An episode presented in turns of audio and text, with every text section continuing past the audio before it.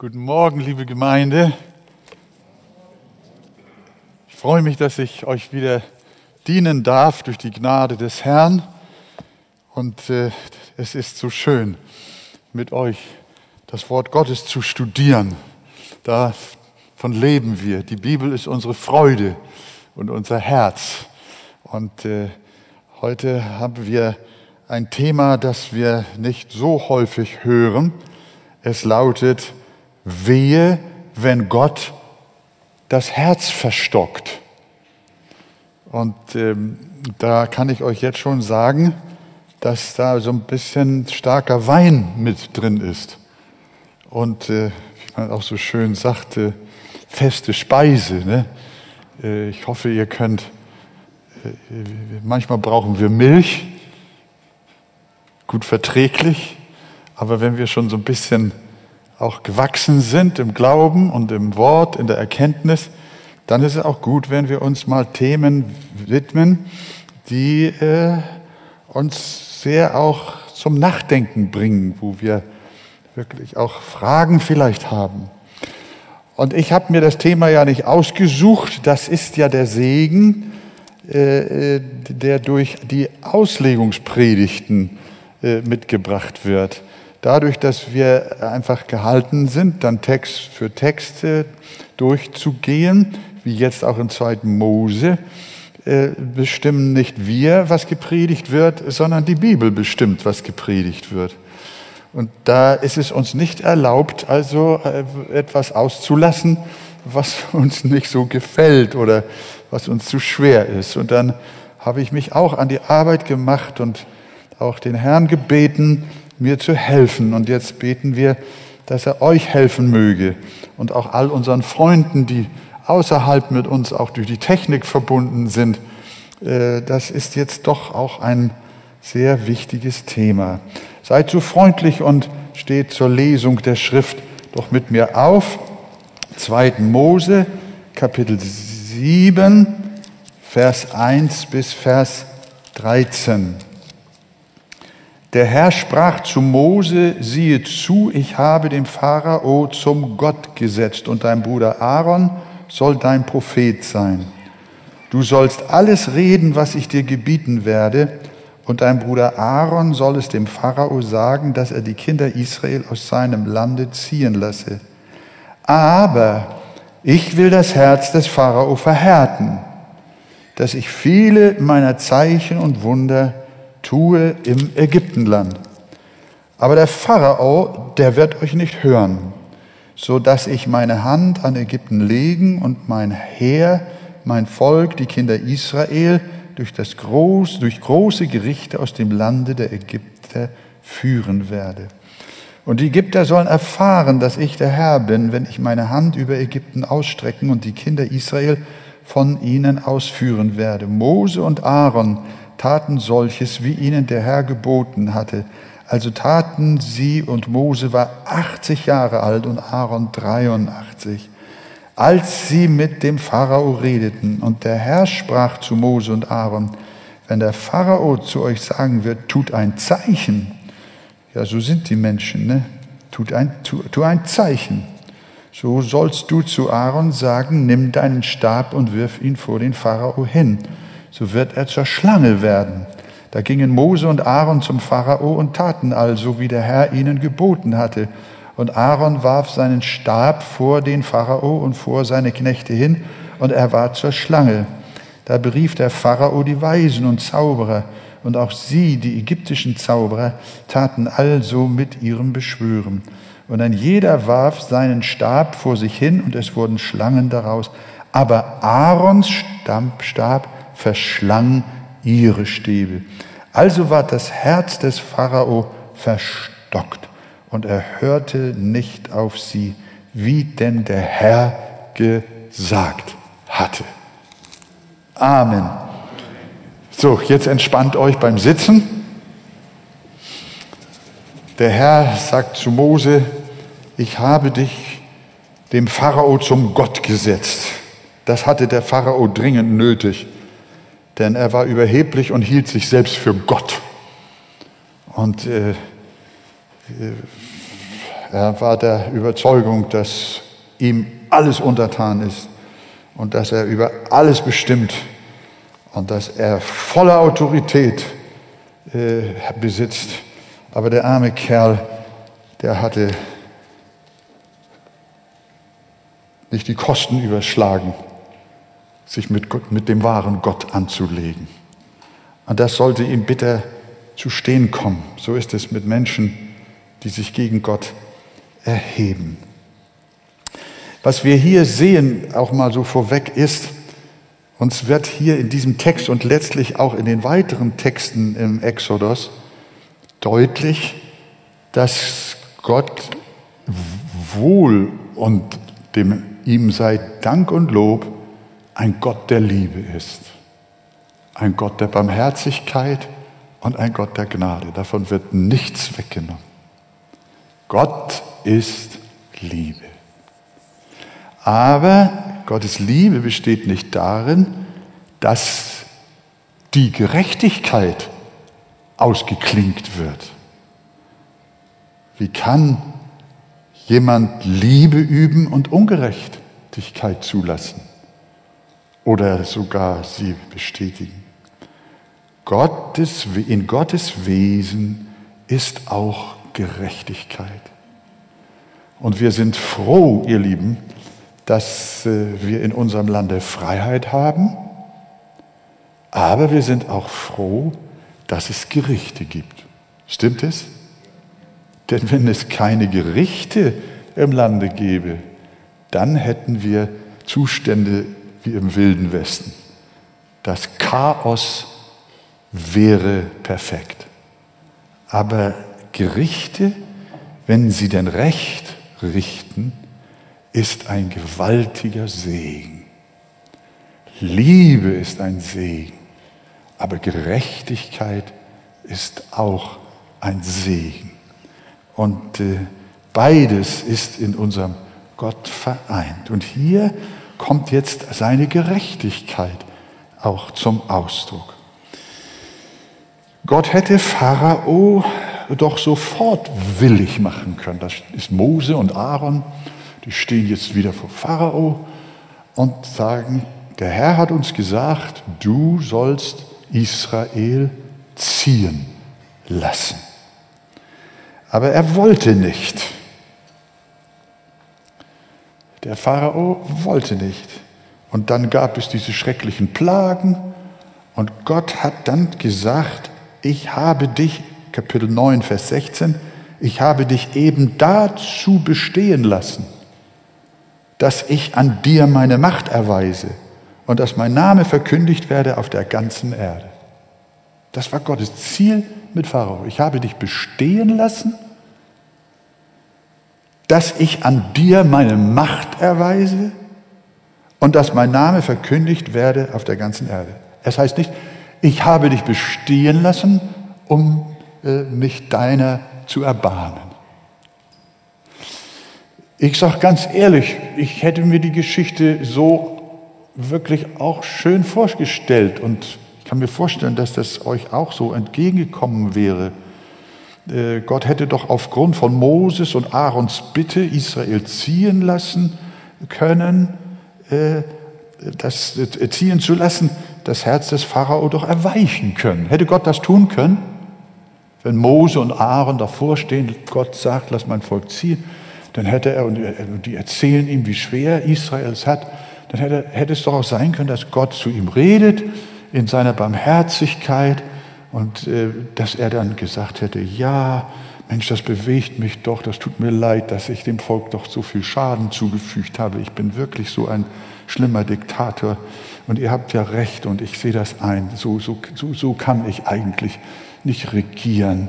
Und äh, geht mal in die Wüste und feiert Gott eurem Herrn, ich gebe euch mein Militär, das kann euch noch eskortieren und äh, ich, ich, ich bin mit euch, macht das mal.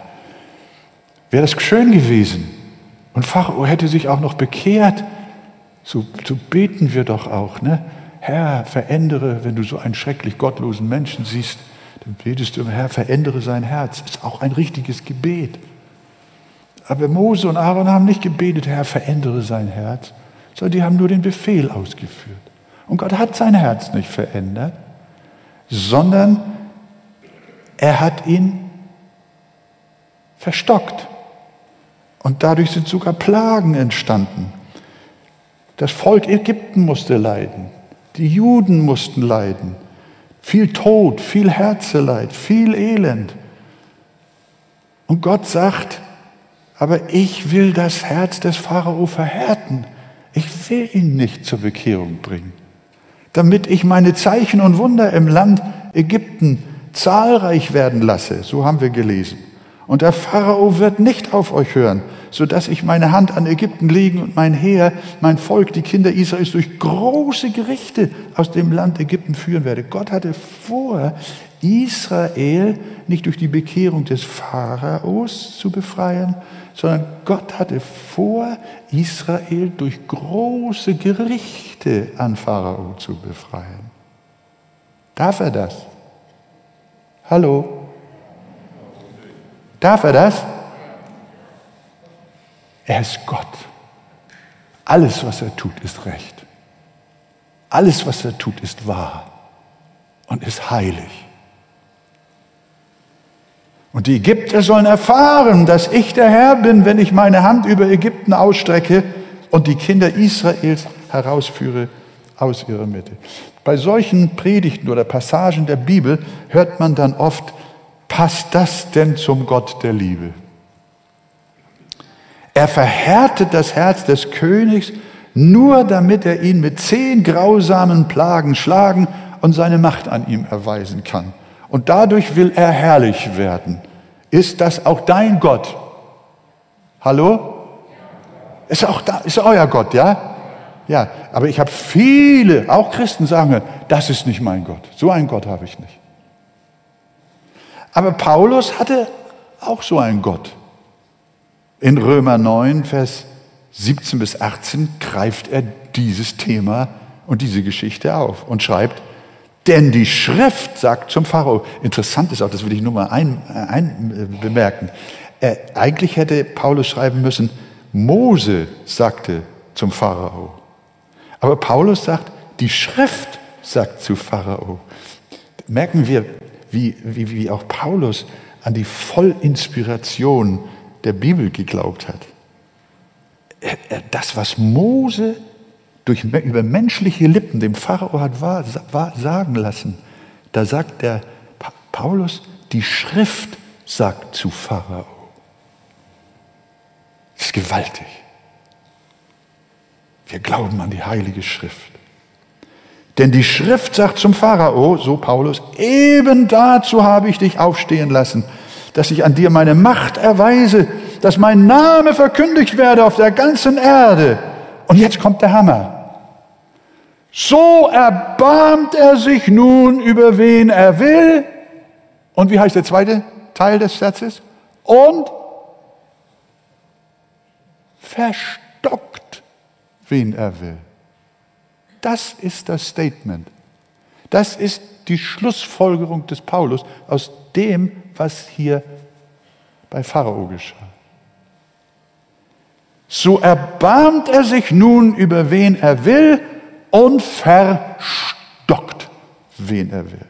Ein solcher Satz in der Bibel ist auch heutzutage ein großer Anstoß.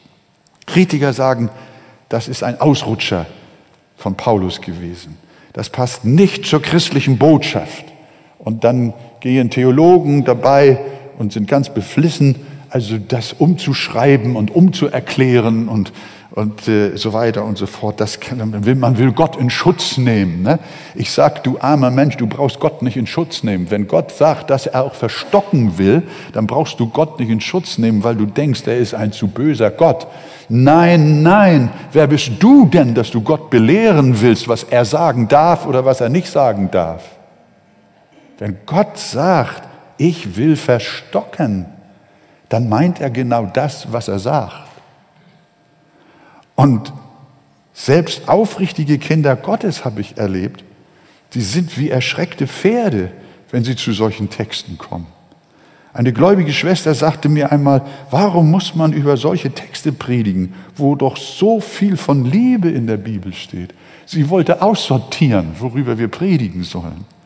Und ich muss euch ganz ehrlich sagen, manchmal denke ich auch, ich möchte auch so ein bisschen aussortieren, weil ich auch so bestimmte Bibelabschnitte habe, die mir irgendwie viel, viel besser gefallen, als nun darüber zu sprechen, dass Gott auch ein verstockender Gott ist.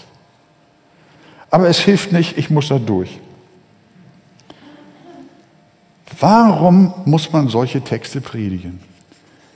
Wenn Menschen sowas sagen, auch Christen, dann belehrt man den Heiligen Geist und tadelt ihn, dass er sowas in die Bibel gestellt hat.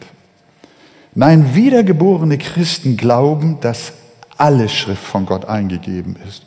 Und wenn sie an einen schweren Text kommen, dann sagen sie, ich verstehe ihn nicht, aber es ist Gottes Wort. Das möchte ich euch wirklich bitten.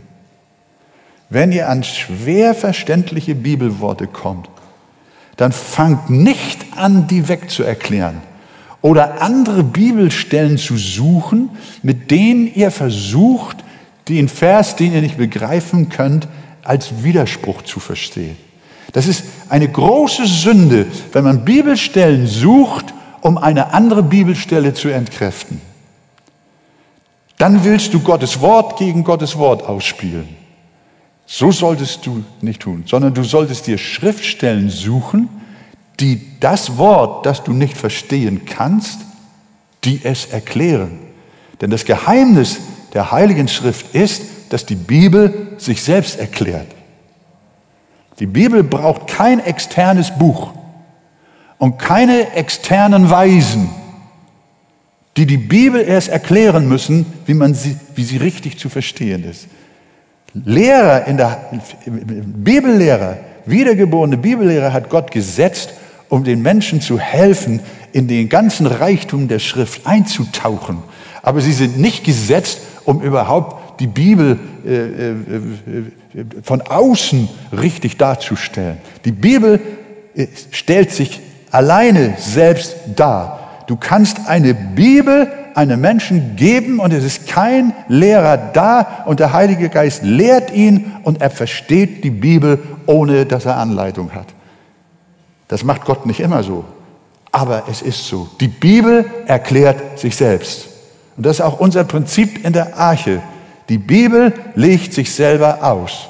Und wenn du an eine schwere Bibelstelle kommst, dann fang nicht an rumzueiern und rumzudoktern. Ist das so? Vielleicht auch anders und so weiter. Nein, wenn es da steht, dann steht es da so. Und wenn du es nicht verstehen kannst, dann lass es stehen. Sag einfach, auch das ist Gottes Wort. Wenn ich es nicht verstehe, aus, Punkt, fertig. Alle Diskussionen sind beendet.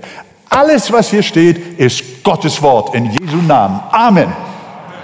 Das ist unser Statement. Das ist, was die Arche glaubt. Und das, so wollen wir auch weiterarbeiten mit Gottes Hilfe in der Zukunft. Die biblische Lehre jetzt, dass Gott auch verstockt, wollen wir uns etwas anschauen. Zunächst einmal, liebe Gemeinde, stellen wir fest, dass in der Geschichte des Auszugs 2. Mose es viele, sehr viele Bibelstellen gibt, die sagt, dass Gott selbst das Herz des Pharaos verstocken will oder es verstockt hat. Wenn wir nur einige herausnehmen, wir hatten in Vers 3 haben wir gelesen, äh, gehen wir nochmal hin, aber ich will das Herz des Pharao verhärten. Ich will, Gott aktiv, ich will. Dann in Vers 13, also ward das Herz des Pharao verstockt passiv und er hörte nicht auf sie. Dann Kapitel 9 als einige Beispiele. Kapitel 9, Vers 12. Da lesen wir, aber der Herr verstockte das Herz des Pharao. Der Herr steht ausdrücklich da, war es, der es tat. In 10, Vers 20 könnt ihr auch sehen. Da heißt es dann, aber der Herr verstockte das Herz des Pharao, dass er die Kinder Israel nicht ziehen ließ. Vers 27. Aber der Herr verstockte das Herz des Pharao. Kapitel 11, Vers 10. Aber der Herr verstockte das Herz des Pharao, dass er die Kinder Israel nicht aus seinem Lande entließ. Kapitel 14, Vers 4. Da heißt es, und ich will sein Herz verstocken, dass er ihnen nachjage. Und ich will mich am Pharao und an seiner ganzen Macht verherrlichen. Und dann auch noch Vers 8, denn der Herr verstockte das Herz des Pharao. Also, und da gibt es noch weitere Stellen. In großer Zahl also wird immer wieder gesagt, dass der Herr aktiv dabei ist, das Herz eines Menschen, in diesem Fall Pharao, zu verstocken. Nun wenden einige ein, dass es ja zwischendurch auch heißt, dass es auch einige Bibelstellen gibt, in denen gesagt wird, dass Pharao sein Herz selbst verhärtet. Nehmen wir Kapitel, Kapitel 8, Vers 15 zum Beispiel. Da lesen wir, aber der Pharao sah, dass er Luft gekriegt hatte, verhärtete er sein Herz und hörte nicht. Und auch Vers 32, aber der Pharao verhärtete sein Herz, auch diesmal und ließ das Volk nicht ziehen. Also es gibt auch Stellen, die sagen, Pharao hat sein Herz selbst verhärtet. Und nun passiert genau das, was ich vorhin gesagt habe, dass jetzt einige Leute sagen, ja, also da steht ja nun, er hat es selbst getan, dann kann Gott es ja nicht getan haben. Also äh, dürfen wir die Stellen also nicht so beachten, dass der Herr das getan hat, sondern sie waren ja selber schuld. Sie haben ja selber das also getan. Und sie entschuldigen Gott, dass er am Ende doch mit der Verstockung des Pharaos äh, am besten nichts zu tun hatte. Aber wir lesen nicht nur hier, liebe Gemeinde, und das ist wichtig, dass wir das auch einmal verstehen, sondern in der ganzen Bibel immer und immer wieder, wie Gott tatsächlich ganz konkret Menschen verhärtete, Menschen in die Verblendung führte, Menschen äh, äh, verstockte. Ihr, äh, ihr kennt den Psalm 105, da wird ja die ganze Geschichte des Auszugs der Kinder Israel aus Ägypten in einem Psalm besungen. Und dann lesen wir in Vers 23, 25, das sind da die Schlüsselverse für uns heute, er wandte das Herz, also Gott wandte das Herz der Ägypter, das Volk Gottes zu hassen. Das muss man sich mal vorstellen. Und es steht ja auch geschrieben, dass Gott das Herz der Menschen und auch der Könige lenkt wie Wasserbäche. Und so wandte Gott das Herz der Ägypter, das Volk zu hassen. Er wiegelte, kann man fast sagen, er, ja, er, er wiegelte, er, er äh, inspirierte sie oder wie soll ich mich ausdrücken, er provozierte sie, dass Hass in ihnen gegen Israel entstand. Und der sollte immer größer werden und immer größer werden. Und wie gesagt, Gott wollte doch Israel befreien. Dann wäre es doch eigentlich besser gewesen, er würde sie nicht zum Hass gegen Israel äh, weiter aufstacheln, sondern würde sie besänftigen, ruhig, sie freundlich stimmen und so weiter. Nein, nein, das hat Gott nicht gemacht. Wir wisst, kennen das auch hier von Josef. Das ist ein Grundsatz in der Bibel.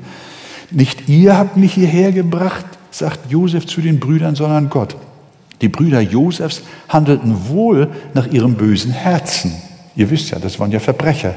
Die haben den kleinen Bruder, auf den sie eifersüchtig waren wegen des Gewandes seines Vaters, die haben den kleinen Bruder gehasst. Und da sind sie beigekommen und haben den einfach als Sklaven nach Ägypten verkauft, nachdem sie ihn vorher in eine grausame Grube, in einen Brunnen geworfen hatten.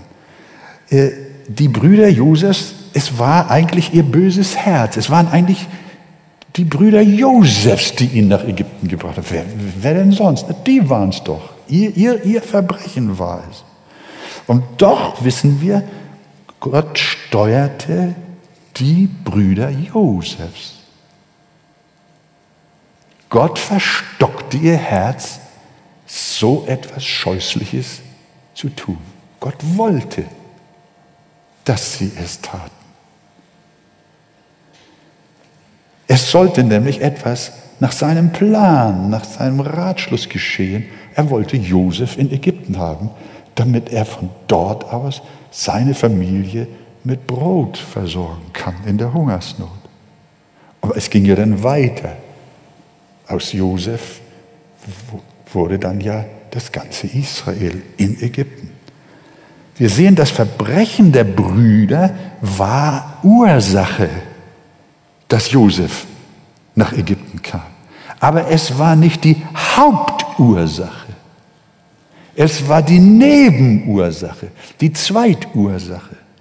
Die Hauptursache oder die Erstursache war Gott. Gott steckte dahinter. Gott steuerte das Böse. Er steckte dahinter, er wollte es so und verstockte die Brüder so zu handeln, damit seine gewaltigen Pläne mit Israel zustande kommen sollten. Gott plante ein weitergehendes, riesengroßes Heil. Wir lesen auch in Johannes 12, äh, Kapitel, äh, Vers 37 bis 41, äh, obwohl er, Jesus, aber so viele Zeichen vor ihnen getan hatte, glaubten sie nicht an ihn. Warum? Warum glaubten sie nicht an ihn? Damit das Wort des Propheten Jesaja erfüllt würde, das er gesprochen hat.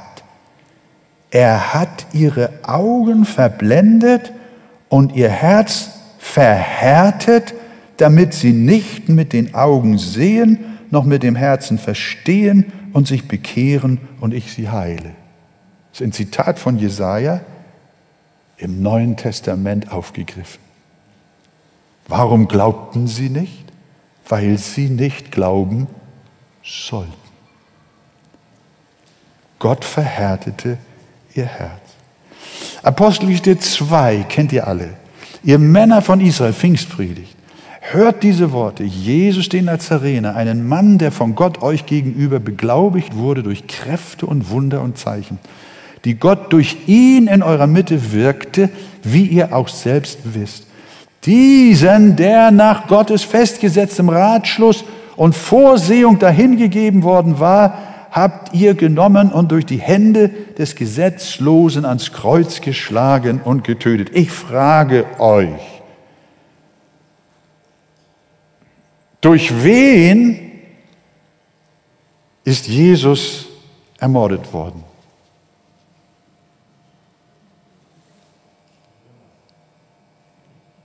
Durch die Römer, von mir aus auch durch die hohen Priester. Menschen, Verbrecher haben das Böse getan. Steht doch geschrieben, du sollst nicht töten. Hätte Gott jetzt nicht eingreifen müssen und diesen Menschen wehren müssen? Hat er nicht. Sondern die Bibel sagt, es sollte geschehen nach dem Ratschluss Gottes.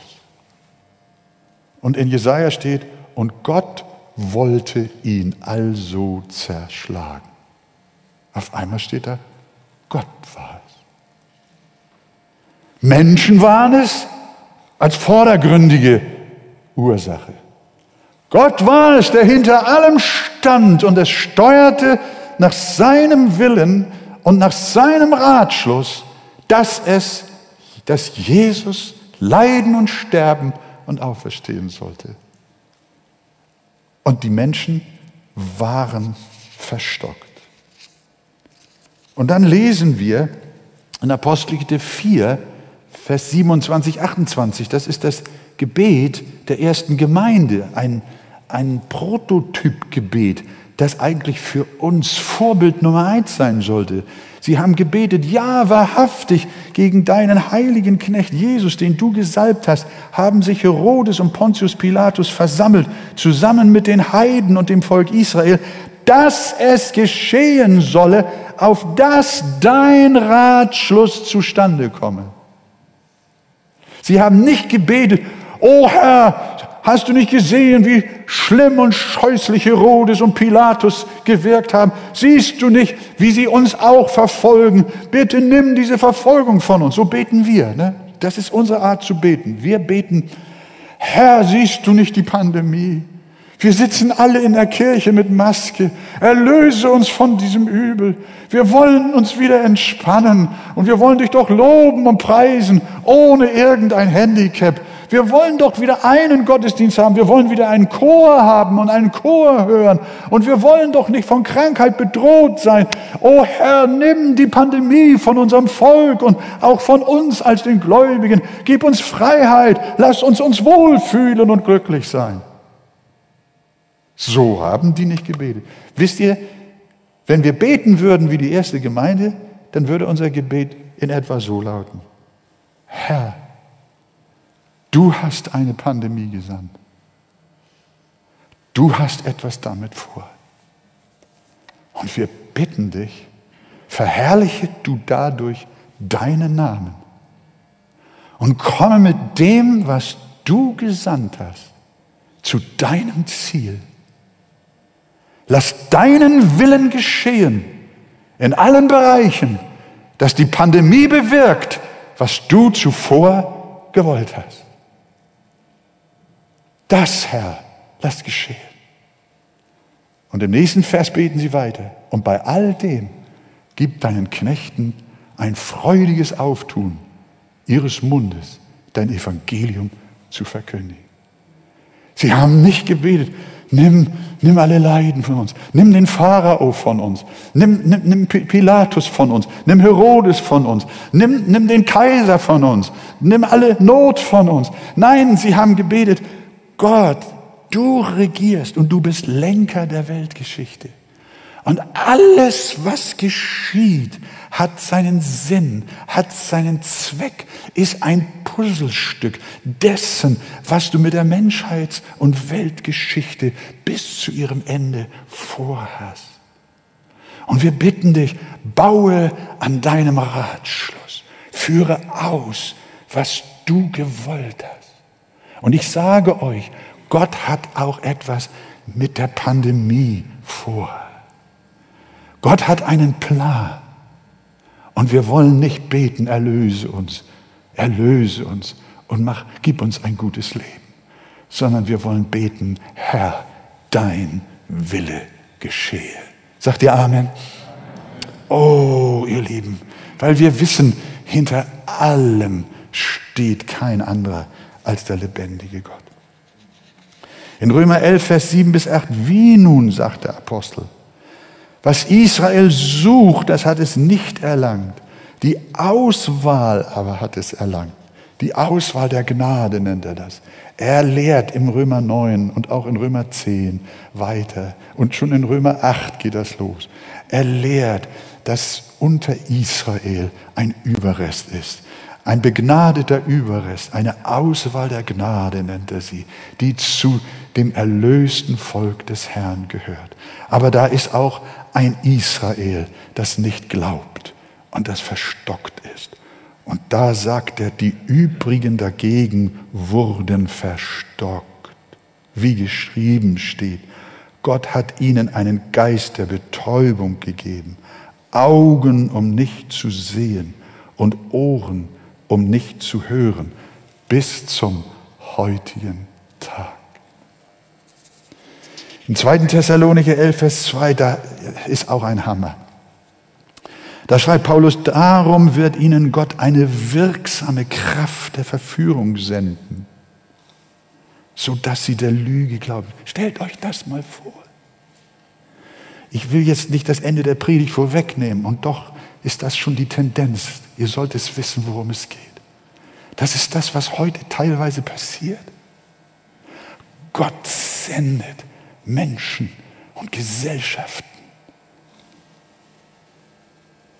eine wirksame Kraft der Verführung, sodass sie der Lüge glauben, damit alle gerichtet werden, die der Wahrheit nicht geglaubt haben sondern Wohlgefallen hatten an der Ungerechtigkeit.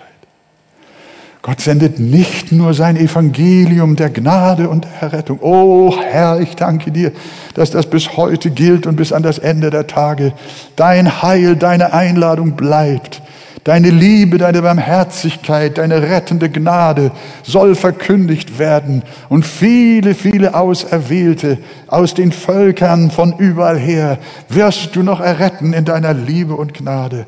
Aber, aber, du wirst auch viele verstocken und verblenden, dass sie der Lüge glauben.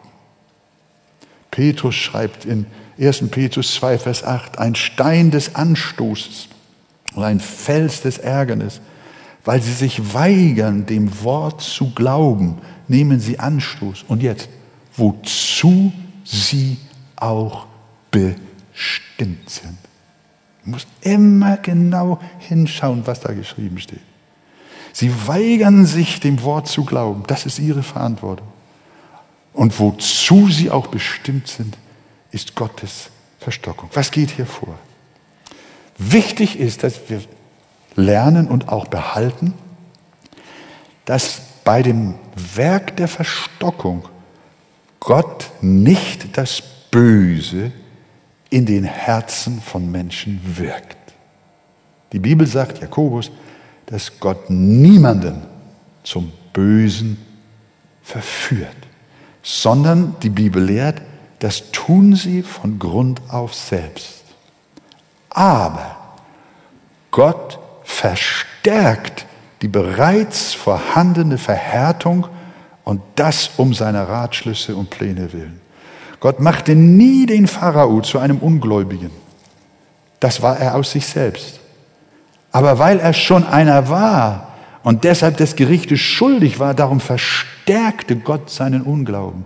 Und das, damit er an ihm seine Macht erweise und die souveräne Herrschaft Gottes über alles offenbar sei und sein Name verkündigt werde auf der ganzen Erde.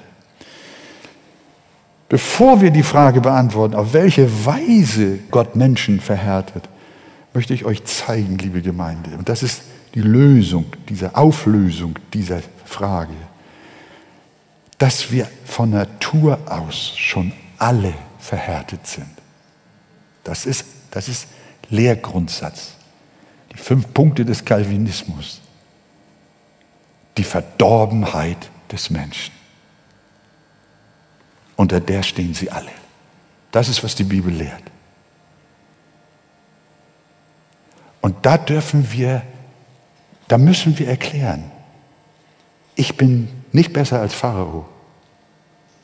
Und du auch nicht. Und du schon lange nicht. Ja. Wir sind alle gleich. Wir sind alle von Natur aus verhärtet. Wir alle haben von unserer Jugend an ein steinernes Herz. Beginnend mit dem Sündenfall, als Adam und Eva das Böse in ihr Herz und ins Paradies gelassen haben. Seitdem leben alle Menschen von Natur aus in Feindschaft gegen Gott. Ist, wenn, wenn, wenn, wenn Menschen geboren werden, wenn sie dem Mutterschoß entbunden werden, dann sind sie nicht neutral. Kein Mensch kommt neutral auf die Welt, dass er sich dann entscheidet gegen Gott oder für Gott sondern in seiner Natur ist von Geburt an die Feindschaft gegen Gott angelegt. Die Verhärtung steckt schon durch die Verdorbenheit der Sünde in seinem Herzen. Geh in die Entbindungsstation, egal wo auf dieser Welt, alle Neugeborenen sind Feinde Gottes. sind Feinde Gottes. Die Gesinnung des Fleisches, sagt Paulus, ist Feindschaft gegen Gott. Habt ihr das verstanden? Das müssen wir verstehen, wenn wir die Bibel überhaupt verstehen wollen. Wenn wir das Evangelium überhaupt verstehen wollen. Und Pharao gehörte auch zu diesem. Er war von Natur aus verstockt. Die Verstockung begann nicht mit Gott sondern die Verstockung kam aus seiner eigenen Natur, aus seinem eigenen Herzen. Kein Mensch fragt von Natur aus nach Gott. Wir sind ihm und seinem Sohn Jesus Christus gegenüber so verhärtete Menschen, dass niemand von sich aus zu ihm kommen will. Wir sind versteinert und tot für das Evangelium. Und deshalb kann sich auch kein natürlicher Mensch bekehren. Als Aaron und Mose vor Pharao standen und ihm das Gebot Gottes vortrugen, nämlich Israel ziehen zu lassen, war er gar nicht in der Lage, anders zu reagieren, wie er reagierte.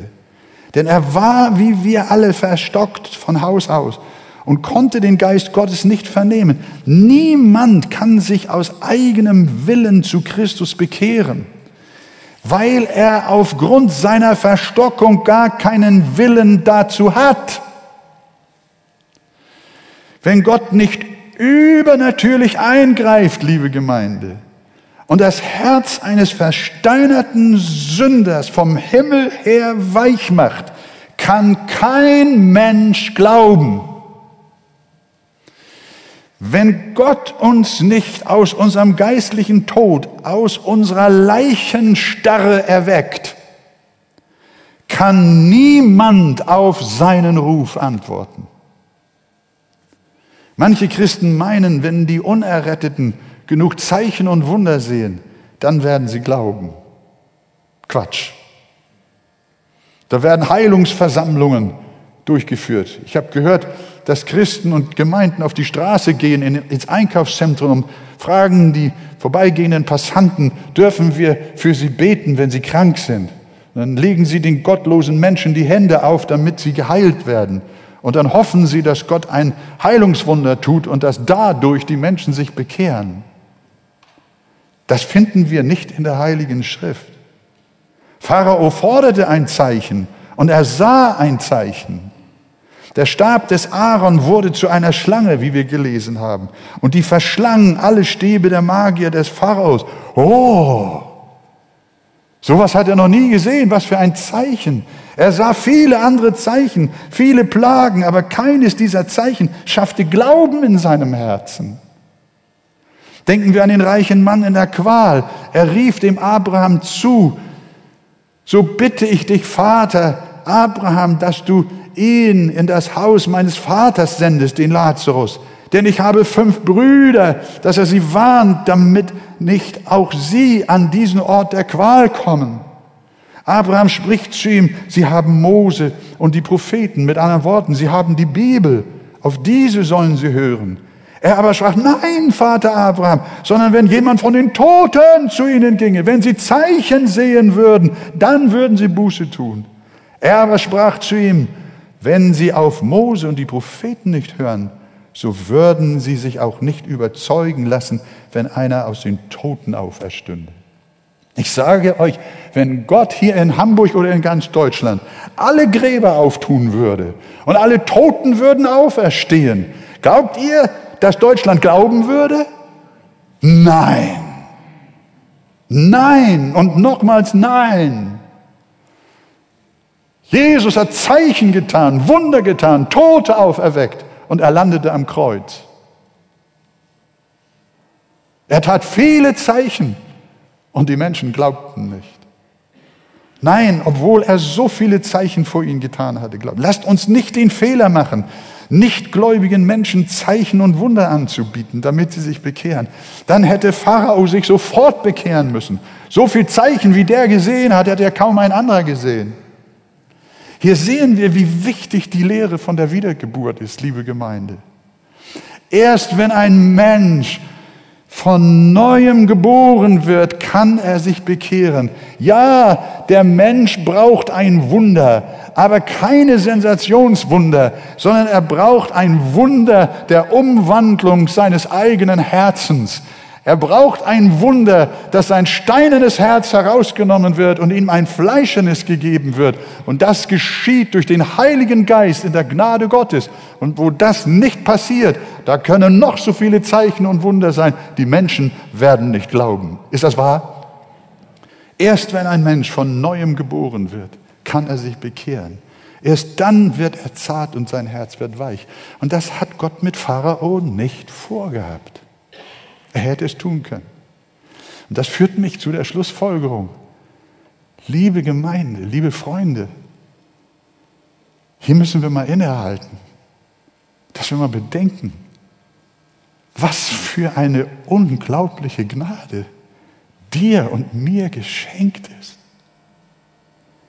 dass Gott unsere Verstockung weggenommen hat. Ausgerechnet meine Verstockung. Ausgerechnet mich unter Millionen und Milliarden von Menschen. Erbarmt er sich über Wolfgang. Er hätte auch mich den Weg des Pharao gehen lassen können. Aber er erbarmt sich über mich elenden Sünder. Und ich weiß nicht, warum er das getan hat. Ich habe keine Begründung, weshalb ich besser sein sollte als alle anderen Menschen. Aber es hat ihm gefallen, mir meine Verstockung und die Verhärtung meines Herzens wegzunehmen. Oh Gott, ich danke dir, dass ich Jesus lieben darf, dass du mein Herz weich gemacht hast. Und ich muss euch ganz ehrlich sagen, wenn man darüber so predigt, dass Gott auch verstocken kann und viele Menschen verhärtet, verbittert, verblendet durch diese Welt gehen, dann müssen wir weinen. Und Gott möge uns auch uns bewahren. Herr, bewahre mich vor Verstockung. Bewahre mich vor Fanatismus. Bewahre mich vor Härtherzigkeit und Verblendung. Gib mir alle Zeit ein weiches und ein zartes Herz, dass ich deine Stimme verstehen kann. Ist das auch dein Wunsch?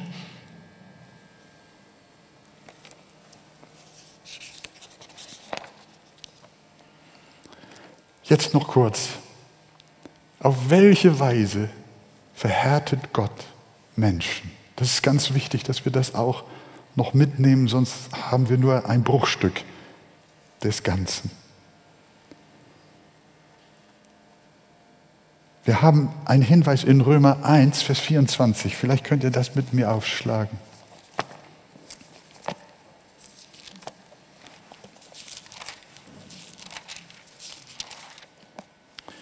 Römer 1, Vers 24.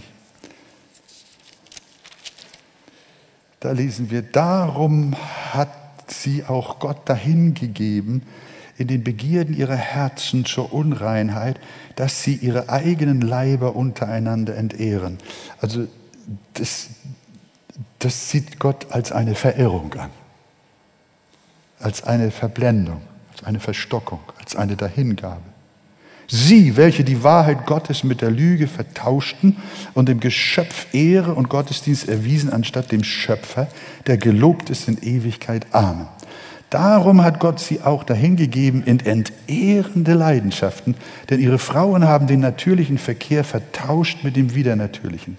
Gleicherweise haben auch die Männer den natürlichen Verkehr mit der Frau verlassen und sind gegeneinander entbrannt in ihrer Begierde und haben Mann mit Mann Schande getrieben und den verdienten Lohn ihrer Verirrung an sich selbst empfangen. Paulus spricht hier von Verirrung, von Verblendung. Und gleich wie sie Gott nicht der Anerkennung würdigten, hat Gott sie auch dahin gegeben, in unwürdige Gesinnung zu verüben, was sich nicht geziemt. Als solche, die voll sind von aller Gerecht, Ungerechtigkeit, Unzucht, Schlechtigkeit, Habsucht, Bosheit, Neid, Mordlust, Streit, Betrug, Tücke, solche, die Gerüchte verbreiten. Und dann geht es weiter und so weiter. Obwohl sie das gerechte Urteil erkennen, dass sie des Todes würdig sind, welche solche Dinge verüben, tun sie diese nicht nur selbst, sondern sie haben auch Gefallen an denen, die sie verüben. Sie haben Gefallen an der gotteslästerlichen Lebensart. Sie sind, sie sind verstockt. Und Gott hat sie verstockt immer mehr und immer mehr, indem, wie Paulus sagt, er sie einfach dahingegeben hat. Er hat sie sich selbst überlassen. Wir sehen, das lernen wir der, aus der Bibel, dass Gott sich lediglich von den Verstockten, aus sich selbst Verstockten zurückzieht. Er nimmt seinen bremsenden Einfluss, den er grundsätzlich in dieser Welt noch gegen das Böse aufbaut, weg. Durch Gottes allgemeine Gnade hält er auch die Gottlosen noch in ihrer Bosheit zurück. Dass auch gottlose Menschen manchmal auch zart sein können, manchmal die Ungerechtigkeit nicht lieben und sogar auch spüren, dass man sowas nicht tun soll. So dass sie immer noch ein Stück Gewissen haben, dass sie nicht lügen, wie sie lügen könnten, dass sie nicht betrügen, Ehe brechen und morden, wie sie könnten, dass die Welt noch nicht endgültig und ganz im Chaos des Bösen und der Ungerechtigkeit auseinandergebrochen ist, dass sie trotz überschäumender Bosheit immer noch die Welt immer noch ein Stück weit funktioniert, liegt an Gottes allgemeiner, zurückhaltender Gnade. Gott bremst noch das Böse in dieser Welt. Paulus schreibt das in 2. Thessalonicher 2, Vers 6. Und ihr wisst ja, was jetzt noch zurückhält, damit er, der Mensch der Sünde, der Sohn des Verderbens geoffenbart werde zu seiner Zeit. Es kommt der Tag, da wird der Heilige Geist, dieser bewahrende Einfluss Gottes, ganz von dieser Erde genommen. Und die menschliche Gesellschaft wird implodieren. Sie wird im Chaos landen. Aber im Augenblick ist es noch so, dass Gott noch zurückhält, dass es noch einigermaßen funktioniert. In seiner Souveränität und göttlichen Unabhängigkeit zieht er sich aber bereits heute schon von einem ohnehin schon gottlosen und bösartigen Menschengeschlecht immer weiter zurück. Was wir sehen, merkt ihr nicht auch, dass das Böse überhand nimmt? Dass die Liebe erkaltet und die Gesetzlosigkeit immer grausamer wird? Ihr lebt doch bewusst in dieser Welt und habt offene Augen. Und ihr fragt euch, was ist los in dieser Zeit? Welche Übel, welche Schanden, welche Sünden, welche Perversitäten, welche Verkehrtheiten, welche Verrücktheiten, welcher Idiotismus wird als normal erklärt. Das Böse nimmt zu. Das ist Gott. Gott verstockt die Gesellschaft, indem er sich immer weiter zurückzieht und er die Menschen in ihrer Verstockung sich selbst überlässt.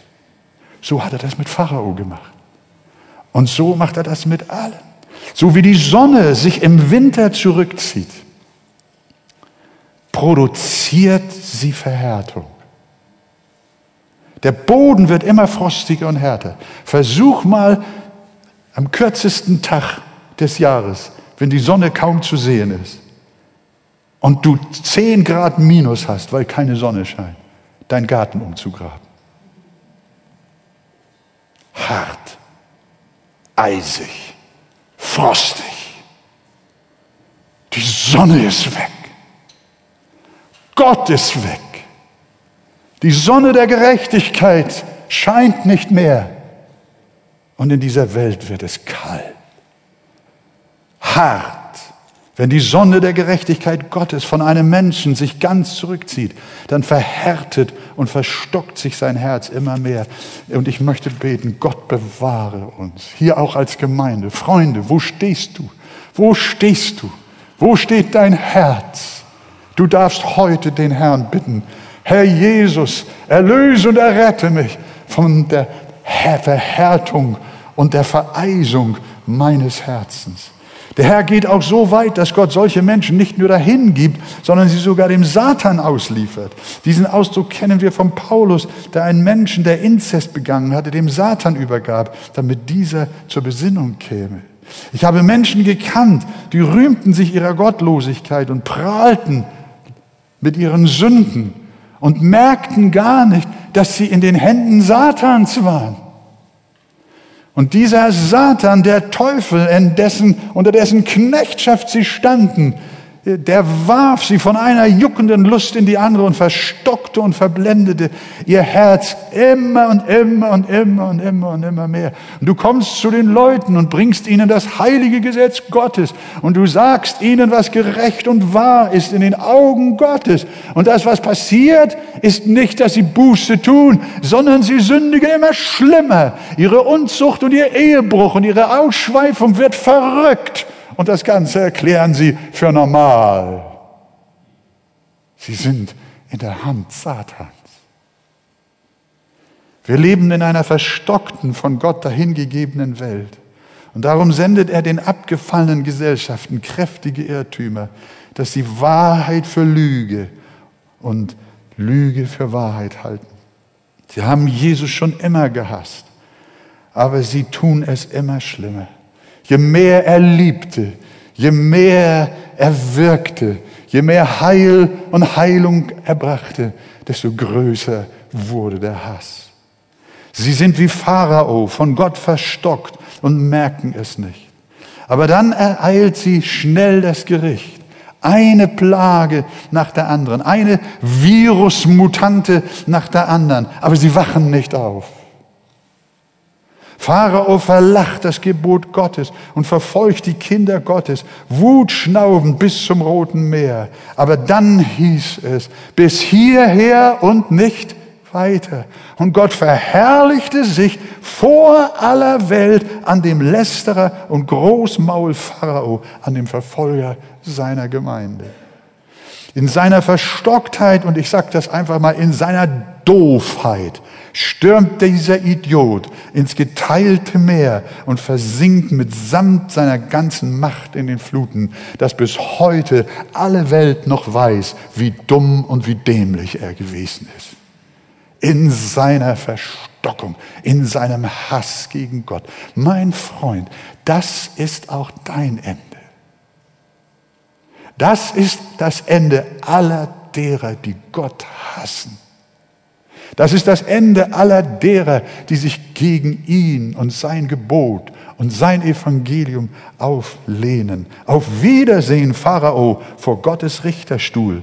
Und für Israel war der Weg frei nach dem verheißenen Kanaan.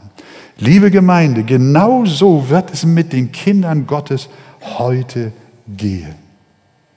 Manche Christen, sie träumen von einer weltweiten Erweckung. Und sie glauben, dass durch eine Erweckung und eine Massenbekehrung in dieser Welt der Himmel auf Erden geschaffen werden kann. Die Gesellschaften umgewandelt werden und alles wird besser. Alles wird besser. Wir brauchen nur richtig predigen, wir brauchen Zeichen und Wunder und wir müssen machtvolle Taten tun. Und dann wird diese Welt ein Himmel auf Erden. Glaubt ihr das? Nein. Die Bibel lehrt nicht, dass in der Endzeit alle Menschen zum Glauben kommen. Sondern Jesus fragt, werde ich Glauben finden, wenn ich wiederkomme? Da ist eine Schade auserwählt. Nein, bevor Jesus, bevor ein neuer Himmel entsteht, bevor wir Himmel erleben und Himmel haben, wird nicht Erweckung geschehen, sondern wird Gericht geschehen. Und das ist genau das, was bei Pharao hier im Text gesagt wurde. Er sagt, aber der Pharao wird euch nicht hören, so dass ich meine Hand an Ägypten legen und mein Heer, mein Volk, die Kinder Israel durch große Gerichte aus dem Land Ägypten führen werde. Was uns bevorsteht, mag eine Erweckung hier und da sein, dass Gott seine Auserwählten, die noch zum Volk seines Eigentums gehören, dass er sie noch errettet und ruft aus allen Winden und aus allen Winkeln der Erde. Aber das, was die Bibel uns verkündigt, ist, dass Pharao gerichtet wird. Die antigöttlichen, antichristlichen, die gottlosen Kräfte und alle Menschen, die das unter unterstützen. Alle Regierungen, die Jesus hassen und ihn verleugnen, sie werden nicht errettet, sondern einige vielleicht, der eine oder der andere. Aber insgesamt gesehen wird Gott seine Gemeinde durch Gerichte erlösen und sie werden im Roten Meer versinken und wir sind frei und wir gehen nach Kanaan zum himmlischen Jerusalem ins Land der ewigen Verheißung. Halleluja. Wollt ihr dahin? Gelobt sei der Name des Herrn. Und das ist der Weg und das sehen wir hier in dieser Geschichte. Einige, vielleicht sogar viele Auserwählte wird der Herr noch erretten. Er erbarmt sich über wen er will, aber er verstockt auch wen er will. Und ich sehe viel Verstockung, viel Spott und Lästerung gegen sein heiliges Volk in diesen Tagen. Aber macht euch keine Sorgen, Gott verstockt sie weiter. Er verhärtet sie immer mehr, dass sie auf Plagen, Pandemien und Gerichte nicht mehr hören. Gott treibt sie in ihrer Verblendung bis auf die Spitze. Sie sind, wie Jesaja schreibt, du hattest dir in deinem Herzen vorgenommen, ich will zum Himmel emporsteigen. Das ist der Geist, in der unsere Gesellschaft lebt. Ich will zum Himmel emporsteigen und ich will meinen Thron über die Sterne Gottes erhöhen und ich will mich niederlassen auf dem Götterberg. Ich will emporfahren auf Wolkenhöhen dem Allerhöchsten mich gleich machen. Doch ins Totenreich bist du hinabgestürzt, in die tiefste Grube. Und die dich sehen, schauen dich verwundert an. Sie betrachten dich und sagen, ist das der Mann, der einst die Erde erzittern ließ, der Königreiche erschüttert? Ist das die Gesellschaft? Sind das die Großen? Sind das die Lästerer, die dem Gericht verfallen? Fürchtet euch nicht, liebe Kinder Gottes, vor der zunehmenden Missachtung des göttlichen Gebotes, auch seitens der Regierung. Fürchtet euch auch nicht vor dem aufziehenden Bösen in noch nie dagewesener Form. Was ihr seht, soll euch nicht erschüttern. Was ihr feststellt, soll euch nicht Angst machen, sondern ihr sollt sagen, oh, genau das steht in der Bibel. Genau so muss es kommen. Pharao, der für die gottlose Welt steht, der wird gerichtet werden. Der ist verstockt und er wird immer böse und immer schrecklicher und immer herzloser und immer gewalttätiger. Fürchtet euch nicht vor der Wut der Gottlosen und dem Zynismus eurer Verfolger, denen nichts mehr heilig ist. Alles, was ihr seht und euch bestürzt in diesen Tagen, hört mir gut zu, alles, was ihr seht, ist Gottes Verstockungswerk an den Verstockten.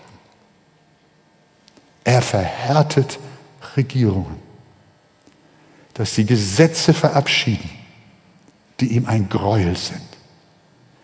Aber der große und schreckliche Tag des Herrn ist näher, als wir denken. Da wird Christus erscheinen und sie mit dem Hauch seines Mundes verzehren und sie durch die Erscheinung seiner Wiederkunft vertilgen. Das sagt das Neue Testament. Und wir beten, Herr, tue, was deine Hand und ein Ratschluss zuvor bestimmt hat, dass es geschehen solle. Aber Herr, sende zugleich auch dein Erbarmen, dass noch eine Anzahl gerettet wird, damit die Vollzahl der Deinen in deine Herrlichkeit eingehen kann. Und so verbleibt mir an dieser Stelle, nachdem ich diese, diese schwere Botschaft